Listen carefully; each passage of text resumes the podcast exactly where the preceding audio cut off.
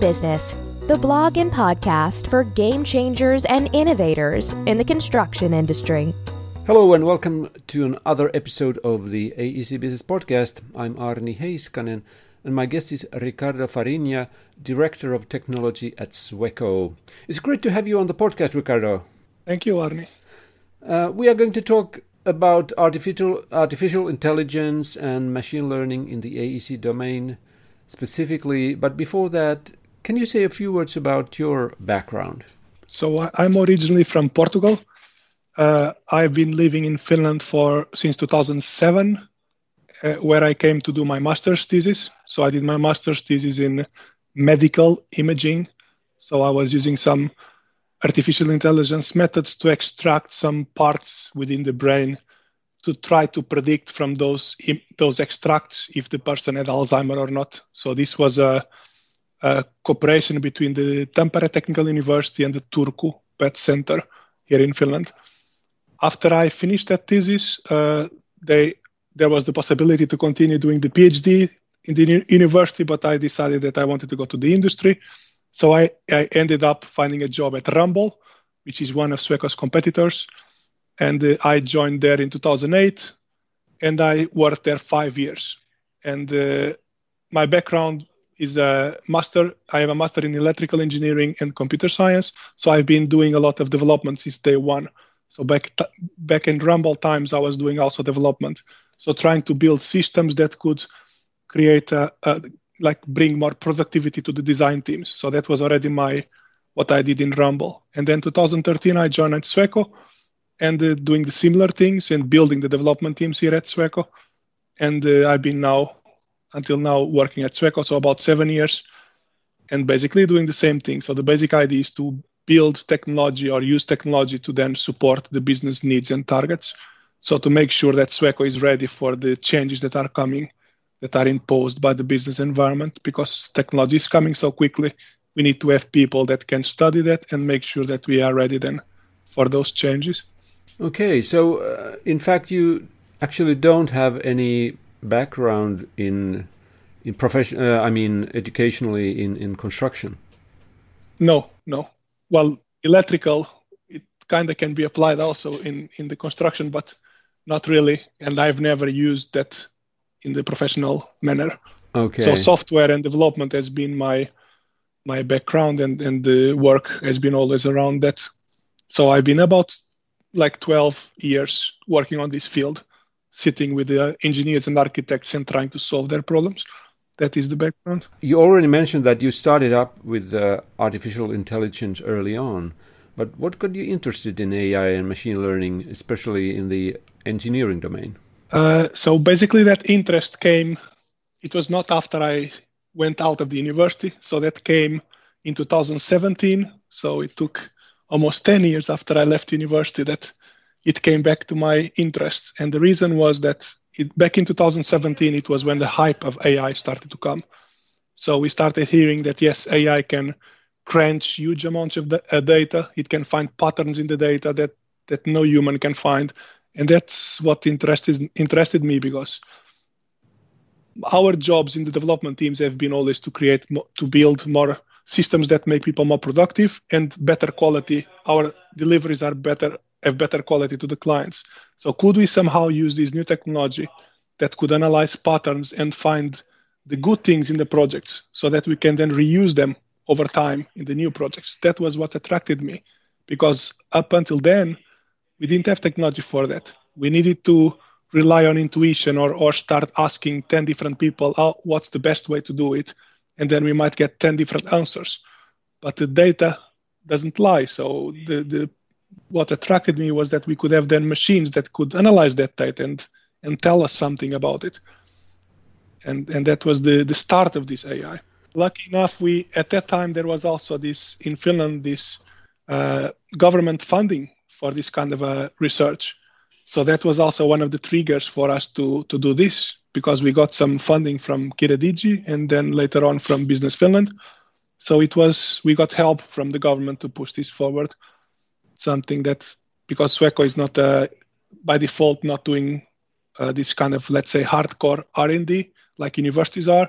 So the, the funding was a very good support for us to start doing that. So, yeah, yeah, that's that's right. And I actually uh, we to- actually talked about two years ago about your experimentation project uh, uh, in in KIRA-digi uh, program called Design Recommendation System. Um, mm-hmm. But but uh, as a follow up, how, how has that uh, changed your the way you work uh, at Sweco, or has it had a, any impact on your current practice? So those those design recommendation systems, we actually built three of them, one for precast, one for steel detailing, and one for timber roof trusses, nail plate trusses.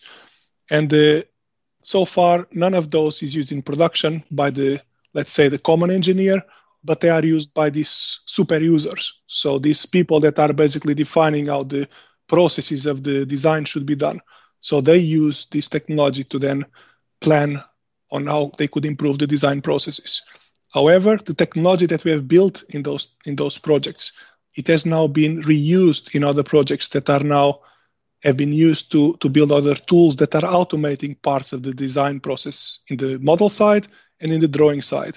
So the core A I that, for example, clusters things together by type of uh, some some core technology is now being used by these automation tools that is now used in production by by the p- designers.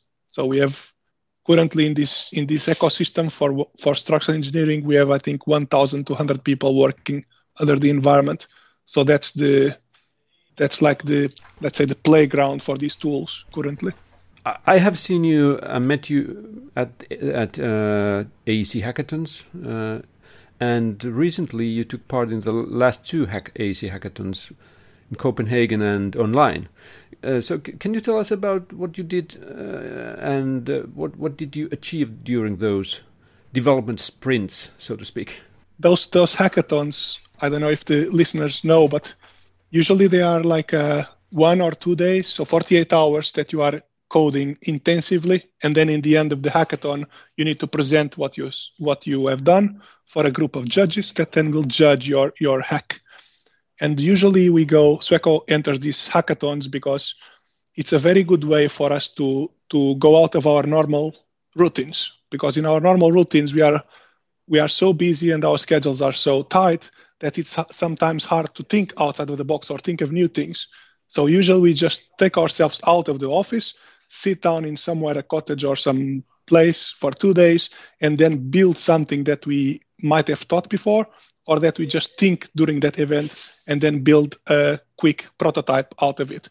And then if it's a good idea, then we then can scale it in the future inside the office and build a solution out of it. So in we have now been, I think, over ten hackathons in the last four years we have been entering, and we have at least I think three or four products that have come out of hackathons that are now used in production. So it's a perfect place for us to experiment and see uh, and, and like build something that then can add value to our business. So in the last hackathon, we have we have been uh, hacking this ecosystem called Project Wisdom. And the basic idea of Project Wisdom is that we are collecting all the actions from the designers when they are doing design inside, the, for example, Tekla or Revit. So if I put a column or a beam, all those actions are recorded to some massive databases. And then Project Wisdom is basically tools that analyze that data and extract the wisdom out of the data. Because the data by itself might not have much value, but when you process it and you can find the patterns in the data, it then it then creates, you can create tools that add value. So what we have built in that first hackathon in Denmark was a system that extracts information about the, this kind of parametric tools that people use in the business. So, for example, when they are designing a, a connection between a column and the beam, they need, they use a parametric tool that is available online. So we extract information about who uses which tools and how those people relate to each other. So we group people by the type of work they use, they they, they are doing. And then, for example, if this one guy is very similar to the second person, and he's using ten tools that this guy is not using, we are then informing the second person, did you know about these tools? These tools might be useful for your workflows because these several other people like you are using these tools in the same type of projects. So this was the first hack within the first hackathon. Now in the second hackathon, four months later, we have basically extended that, that uh, uh, workflow, that hack, and integrated it into the current design systems that our people are using. So we included it inside the design software and in Microsoft Teams, which is the collaboration area our people are using. So, so basically it's like a two hackathons, but one hack. We just keep extended it. We extended it now in, in July. Yeah, that was great. Yeah, I, I saw your presentations. Uh, very interesting, and um, something that I haven't heard before. I don't know if it's... It, it sounds, sounds uh, quite unique. I think there is these bigger companies, at least like Microsoft and Google, they are, they are doing things like this, this knowledge management, trying to understand, find patterns on user behavior, and then trying to, to kind of target that thing that they learn to the users. So Microsoft has some technology, has some research on that. It's still on a research level, but yeah, yeah, definitely. I'm pretty yes. sure in the next couple of years we'll start seeing some real use cases coming out to everyone in the world. Yeah, it was like twenty years ago or over twenty years ago, knowledge management was a hot topic, like as, as A I is now. Everybody was talking about knowledge management. The problem was that it was very manual, a very manual mm. process. And, and I think that A I can help us now in that, yes. that respect to do, make it actually real. Uh, yes. So uh, you have a wide experience in uh, uh, A I and machine learning, especially in engineering. But what do you see as the most promising applications of these technologies in the in the A E C industry? I think the, I mean, if I if I usually people ask, how do I start? How do I apply A I in my business?